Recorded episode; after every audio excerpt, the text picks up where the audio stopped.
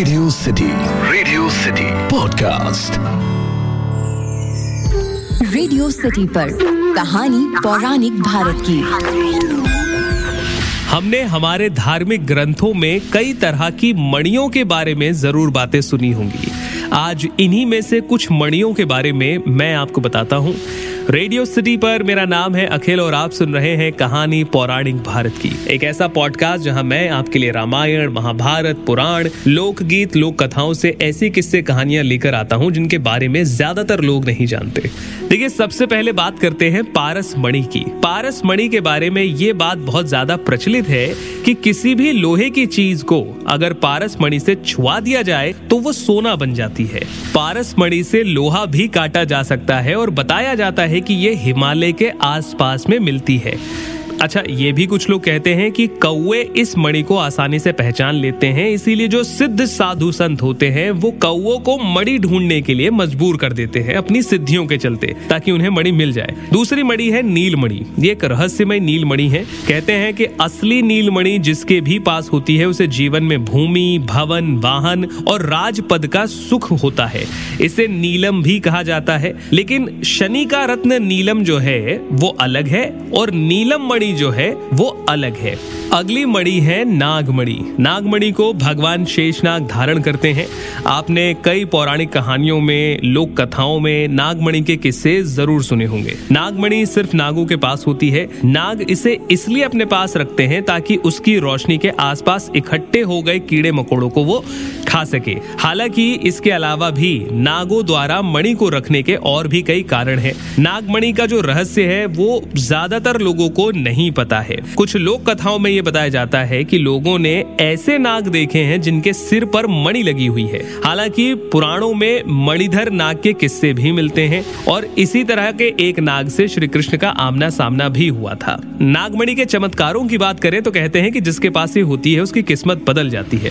कहते हैं कि नागमणि में अलौकिक शक्तियाँ होती हैं, उसके आगे हीरा फीका है। मान्यता के अनुसार नागमणि जिस व्यक्ति के पास हो, वो दौलतमंद हो जाता है। नागमणि एक तरह से अलादीन का चिराग है। अब ये कितना सच है, कितना झूठ है, ये तो हमें भी नहीं पता।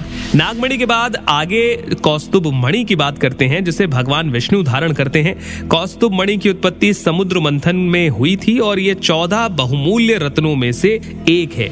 ये मणि जहाँ भी होती है, वहाँ किसी भी प्रकार की दैवीय आपदा नहीं आती। ये हर संकट से धारक को बचाती है, यानी कि जिसने धारण कर रखा हो, बचाती है।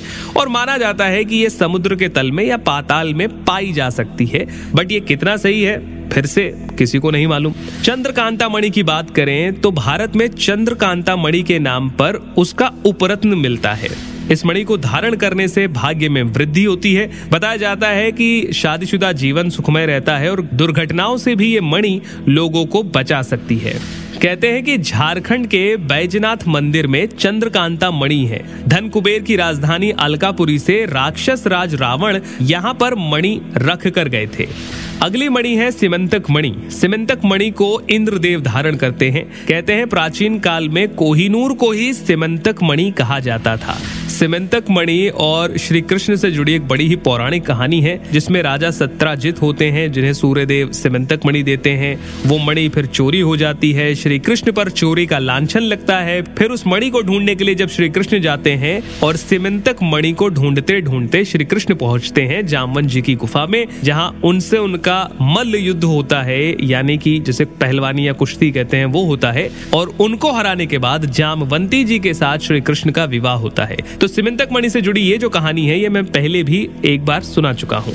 इसके बाद कुछ और मणियाँ आती हैं, जैसे लाजावर्थ मणि, जिसके बारे में कहा जाता है कि ये मोर की गर्दन के समान नीले और श्याम रंग की होती है और इसको धारण करने वाले को बल, बुद्धि, यश, ये सब मिलता है। उलूक मणि, जिसके बारे में कहा जाता है कि ये मणि उल्लू पक्षी के घोंसले में पाई जाती है। हालाँकि, भाई, हमने भी गाँव में बहुत उल्लू पक्षी देखे हैं, घोंसले देखे हैं। हमें आज तक ये मणि नहीं मिली। बताया जाता है कि इस मणि का जो रंग है, वो मटमैला होता है और कहते हैं कि अगर किसी अंधे व्यक्ति को भयंकर अंधेरे में ले जाकर, दीप जलाकर उसकी आँख पर इस मणि को रख दिया जाए तो उसकी नेत्रों की ज्योति वापस आ जाती है। लेकिन फिर से ये मणि कहाँ है, किसके पास है, इसके बारे में बहुत कम लोग ही जानते हैं। तो ये था आज का पॉडकास्ट जिसमें मैंने आपको अलग अलग तरह की मणियों के बारे में बताया, जिसमें कुछ पौराणिक कहानियों में बहुत ज़्यादा प्रचलित है तो कुछ लोक कथाओं में प्रचलित है। आपको आज का पॉडकास्ट कैसा लगा, मुझे आप ईमेल करके बताइए podcast at my radio city dot com पर या इंस्टाग्राम पर भी आप मुझे बता सकते हैं। सुनते रहिए रेडियो सिटी मेरा नाम है अखिल।